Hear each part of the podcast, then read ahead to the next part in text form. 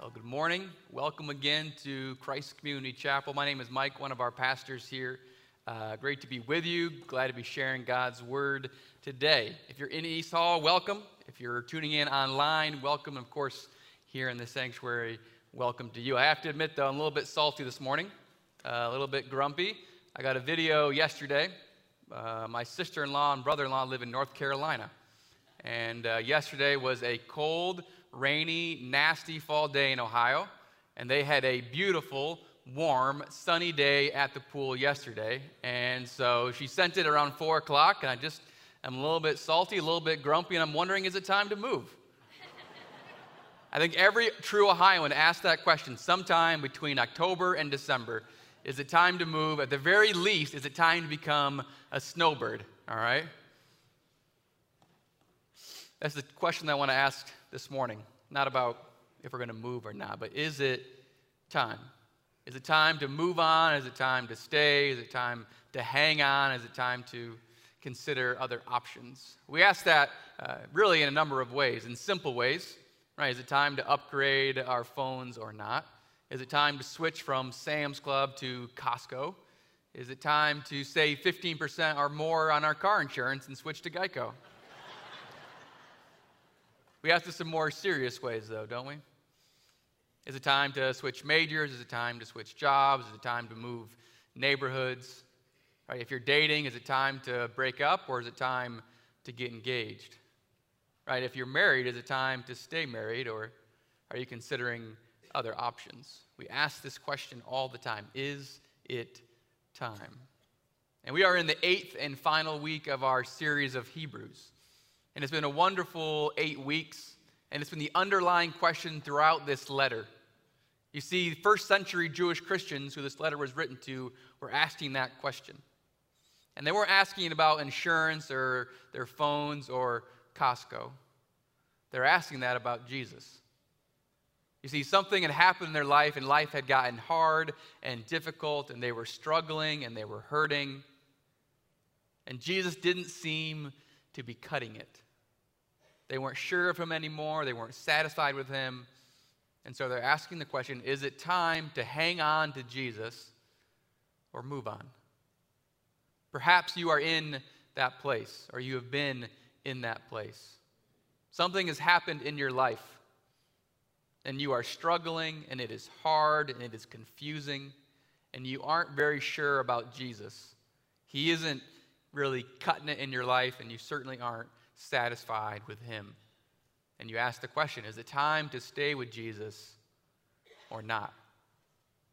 And throughout the whole letter of Hebrews, the author has been comparing Jesus to just about anything and anyone, comparing him to angels and to prophets, to high priests, to Moses, to heroes, even to ourselves. And every time the answer has been Jesus is greater. Don't you see? Jesus is greater.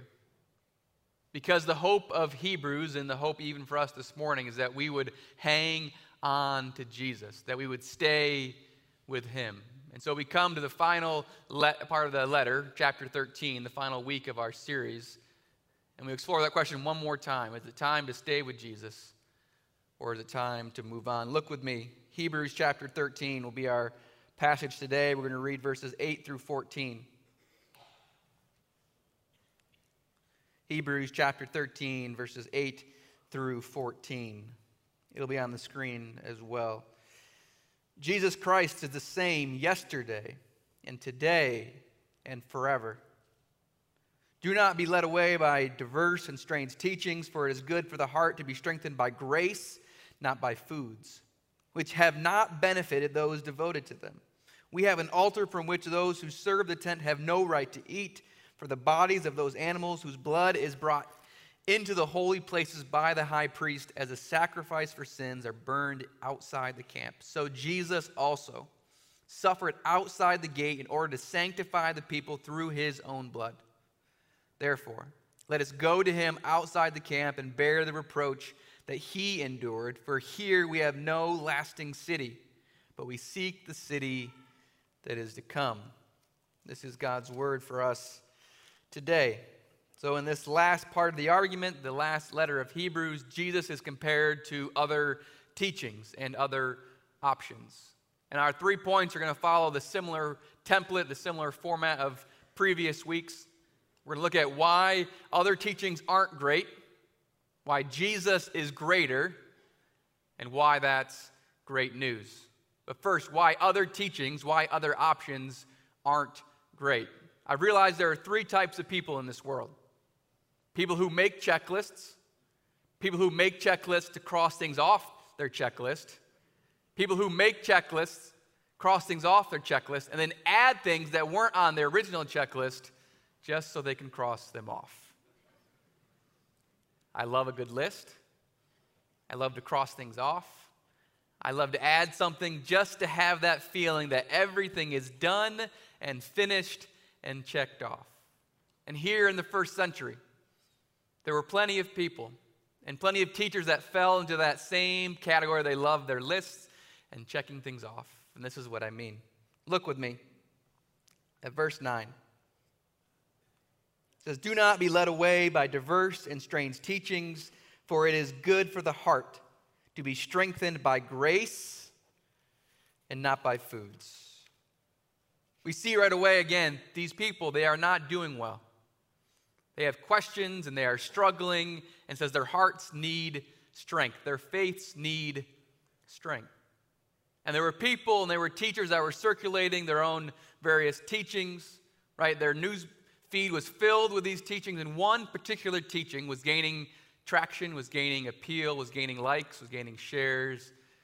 Is if you're looking for your heart and your faith to be strengthened, then you need to eat these certain foods, which seems both obvious and strange to us. It's obvious that food is strengthening and nourishing, but strange that it would actually help and strengthen our faith, our hearts, our walk with Jesus.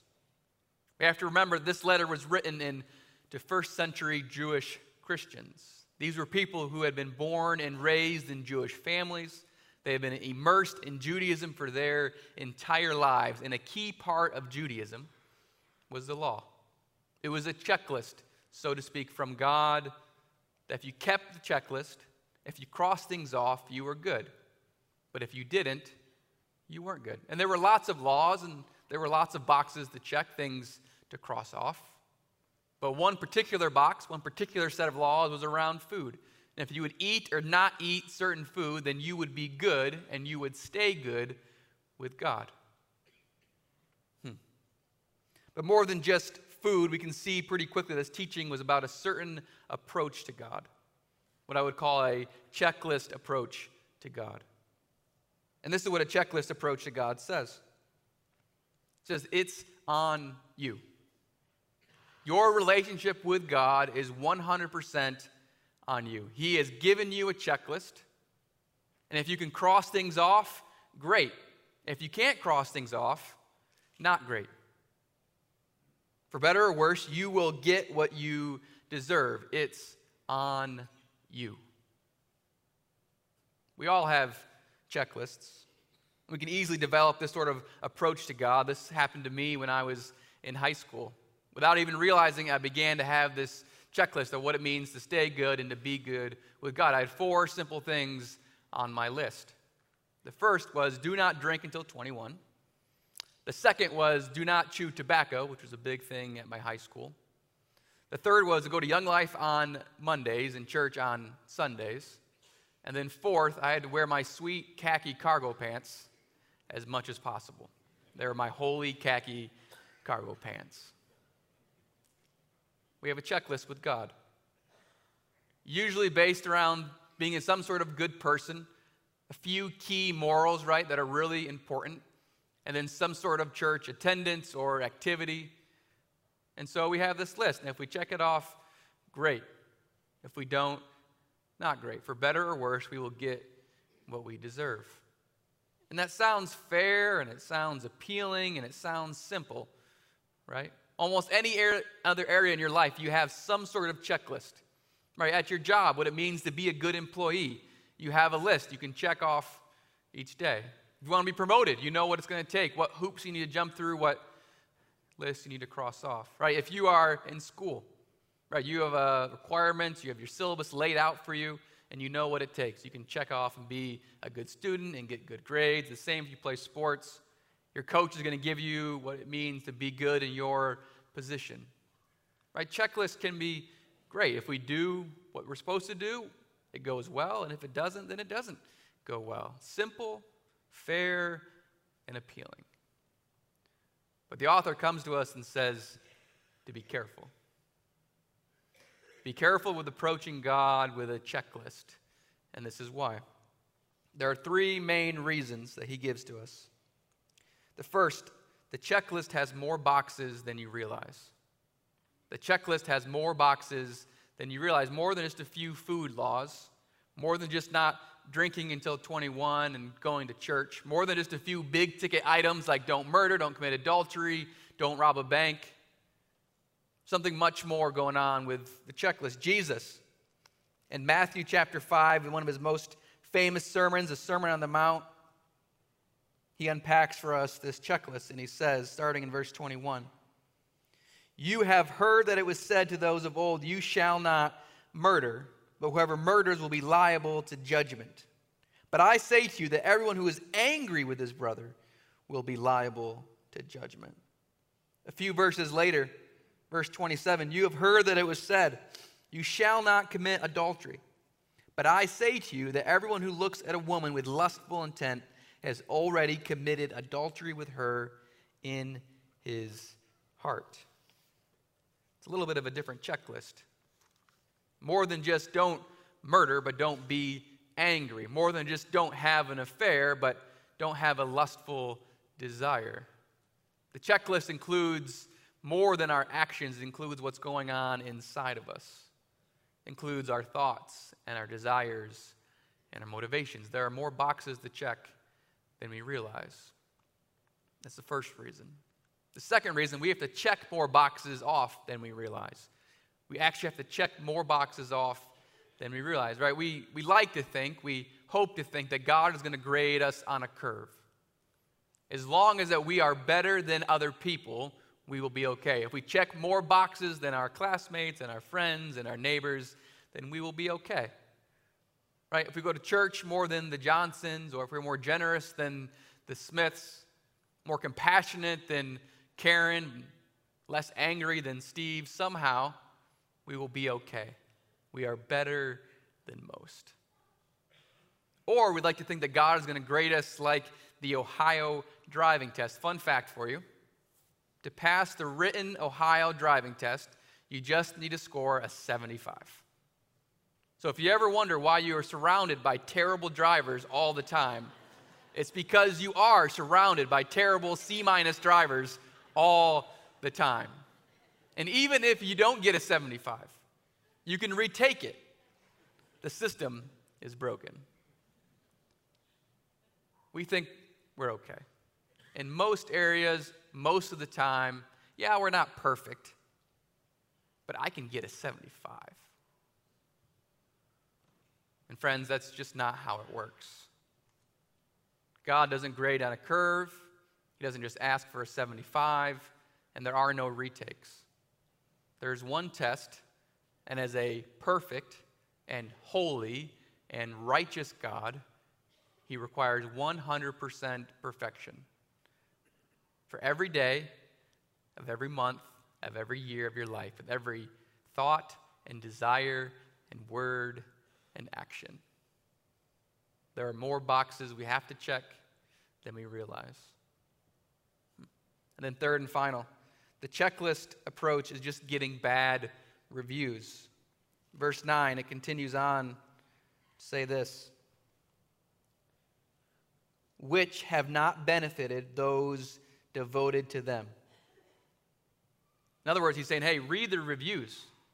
Talk to your friends and your classmates and your family members, those who are pursuing this approach, this checklist approach, and they're going to tell you two things.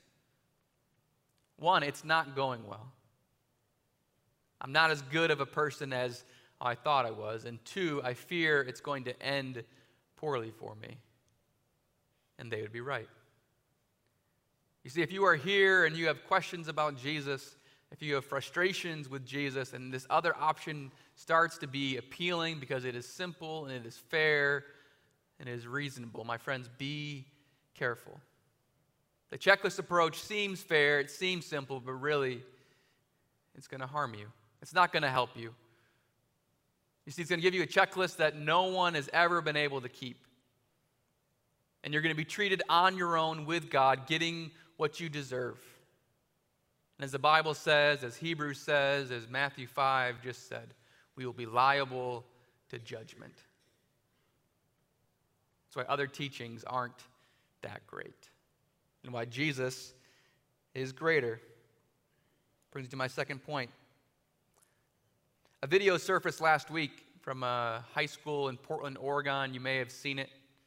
It highlighted a football coach named Keanon Lowe who disarmed and then embraced a student who had brought a gun to school. The student had brought a gun, and Keanon Lowe engaged that student, first disarming and then embracing him. For a full 40 seconds on the video, as they walk down the hallway, Keanon Lowe embraces this student. And over and over again, he says, I care for you, I care for you, and I care for you. He showed him one amazing moment of grace. You see, there's a lot of things that he deserved in that moment. I know he didn't deserve to be embraced like that. He didn't deserve to be cared for like that. And yet, when he was at his very worst, prepared to do his very worst, Keanon Lowe embraced him and hugged him and gave him an amazing moment of grace. He did not treat him as he deserved. And you see, as appealing as checklists are in all parts of life, there are moments when we realize that we want a different way. We long for a different way than just being treated by what we do or we don't do. Right? In our marriages, at our jobs, in our schools, even in our churches. We don't just want to be based on how we deserve to be treated. We want a different way. We want a way of grace. And if it's true in our marriages, if it's true in our churches, if it's true with our friends, how much more true is it with our God? And the greatness of Jesus, he provides that different way. Two things that make Jesus greater. First is in verse 12. He says, So Jesus also suffered outside the gate in order to sanctify the people through his own blood. The greatness of Jesus is that he knows that we can't pass the test. He knows that you can't pass the test. He knows that no one's going to check every single box. And he knows what that means for us. What we deserve, that we will actually be liable to the judgment of God. And so he comes to us and says, Let me help. He doesn't come as a tutor, doesn't come as a teacher, he doesn't come as a coach. He doesn't sit us down to review our week and say, hey, you missed a few boxes. Let me give you a few pointers and a few tips for how you can do better next week. He's not a coach that comes in just to make a few halftime adjustments so you can play better in the second half. He doesn't teach us what to do, he doesn't coach us, but he actually says, instead of telling you what to do, let me do it for you. Instead of encouraging you how to play, let me actually play for you. Let me be for you in your place and do for you what you could not do for yourself. And that's what he did. Jesus, being fully God, came and descended here on earth, fully man and fully God. And every single day of his life, and every single moment of his life, with every single thought and desire and motivation and word and action, he checked every single box. And not just the big ticket items, but every single box for 33 years. He was perfect, the only one ever to pass the test. And if you wonder why Jesus would come and why Jesus would do that, he didn't do that for his own reputation. He didn't do that so his friends or his parents would be proud of him or his community would look up to him. But he did it for you and he did it for me. So that he could offer himself in our place as our substitute, as our sacrifice, as it says in verse 12, by shedding his own blood for you and for me. He took on what we deserved. We were the ones who failed. We were the ones who couldn't check all the boxes And so we deserve to suffer. We deserve to die, to shed our own blood, to even endure the judgment of God. And instead, Jesus takes it on himself. He took on suffering, he took on death, he took on the judgment of God for you and for me. Other teachings will say this is what you have to do. It is 100% on you. Best of luck. But Jesus says, I know exactly what you have to do, and I know that you can't do it. So it is 100% on me. Other teachings give us a checklist approach, but Jesus offers us a cross based approach. He lives for us, He dies for us, and then He raises again on the third day. That is why Jesus is greater. For when you are at your very worst and prepared to do your very worst, He embraces you and He says, I care for you, I care for you, and I care for you so much that I would live, die, and suffer for you. The cross is our one amazing moment of grace. The second reason why Jesus is greater is that he offers us more than just a moment. You see, the tension in the story that I shared with Keanon Lowe is that he could only offer a moment of grace to that student. Since then, that student has been arrested and been charged and is facing punishment and consequences.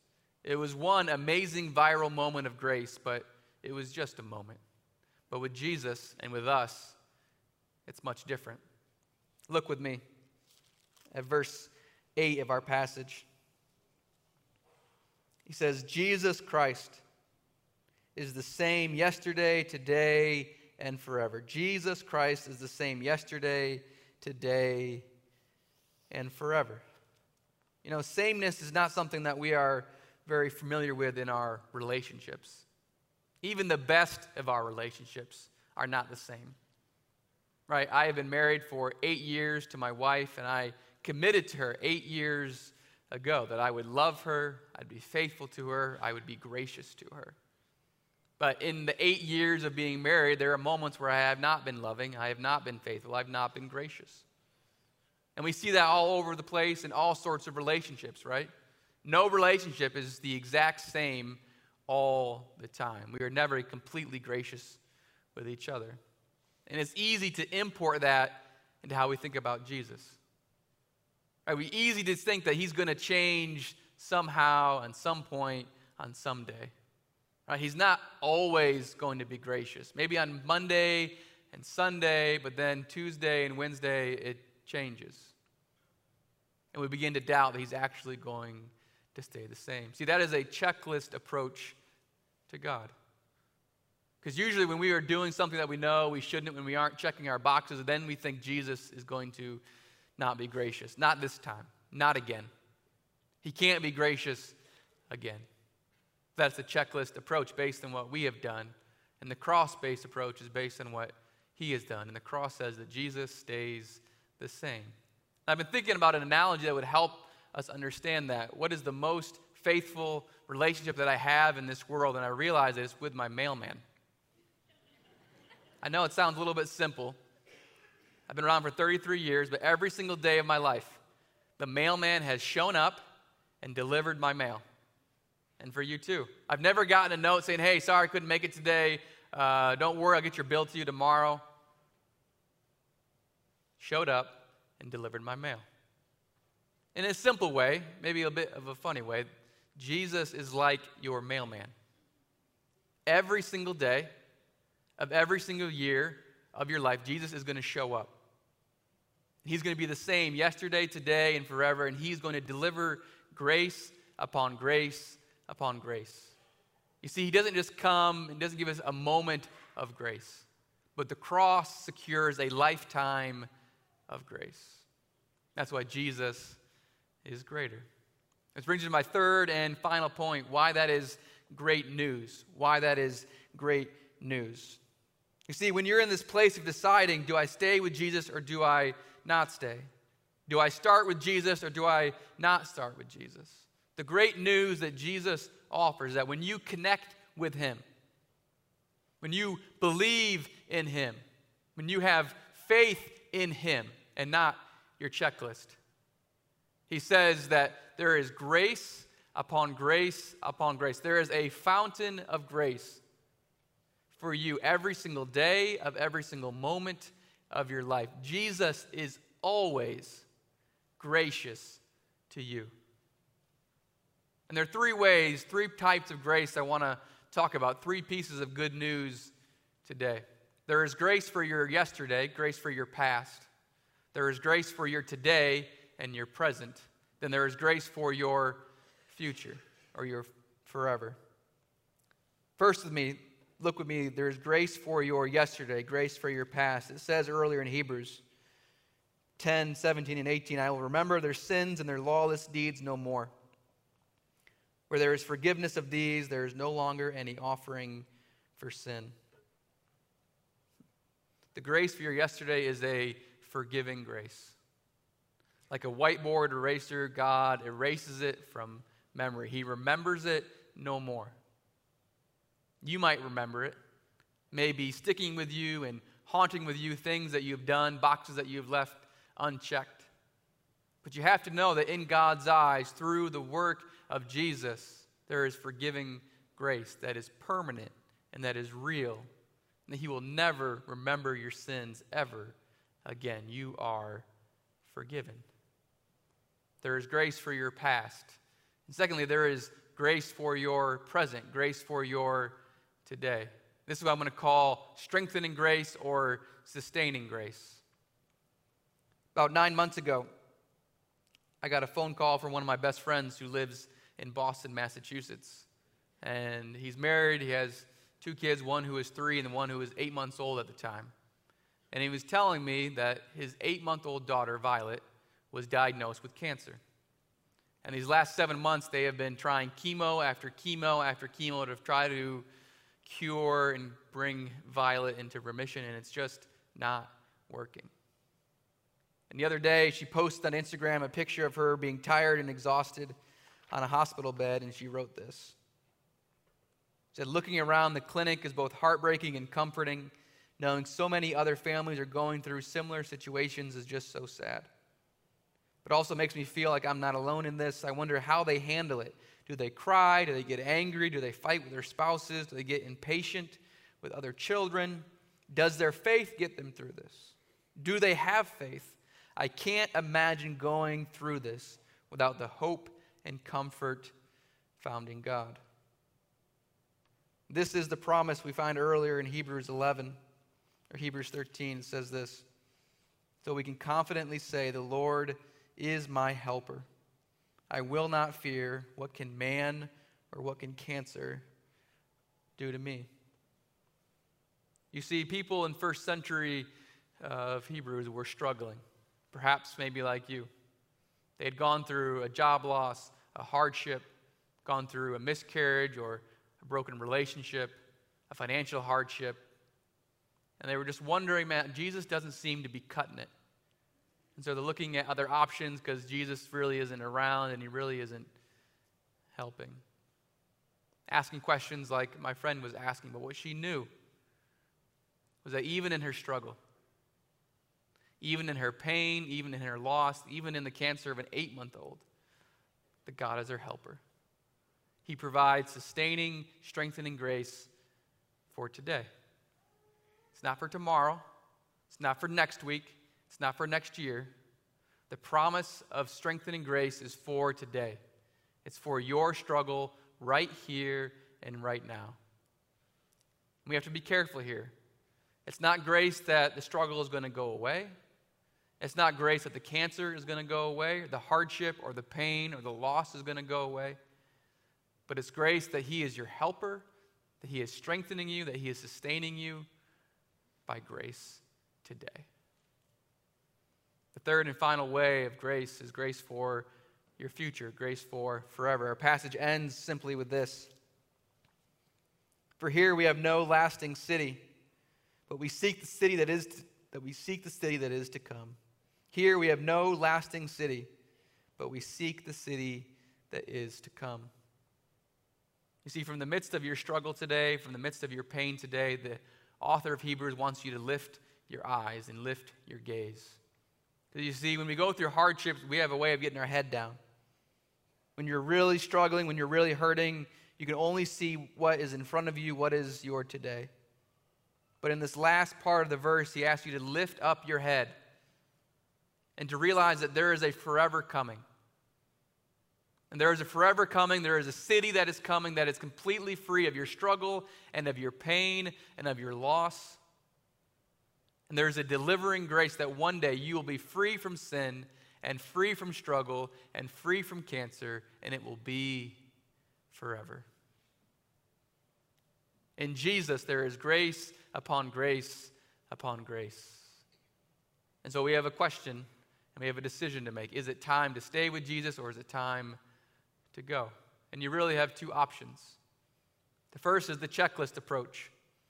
You can continue to trust in yourself, continue to check the boxes, and it sounds simple, but my friends, be careful. The checklist isn't what it seems. You can never actually check every single box. You will be on your own and you will get what you deserve. And instead of that, Jesus comes. It's trust in the one who checked every single box, who offered himself for you and for me. And instead of getting what we deserve, we get grace. We get grace for our past, we get grace for our present, and we get grace for our future. Let us trust in him and let us stay with Jesus now and forever. Let's pray. Father, we praise you for Jesus and we praise you for the grace that is found in him. God, you know better than anybody what we really deserve and what we have really done, and all the boxes that we have left unchecked. And I thank you that Jesus came to check everything for us and then to lay down his life, to suffer and to die and to rise again for us. God, I pray that we would get rid of our checklists God, that we would embrace Jesus and the cross, and that you would pour out your grace. Even this morning, God, those who are struggling with their past, would you give them forgiving grace? God, those who are struggling today, would you give them your sustaining grace? And God, for all of us, would you give us eyes to see the hope that we have that in the city that is coming and the delivering grace that's coming one day? We pray these things in Jesus' name. Amen.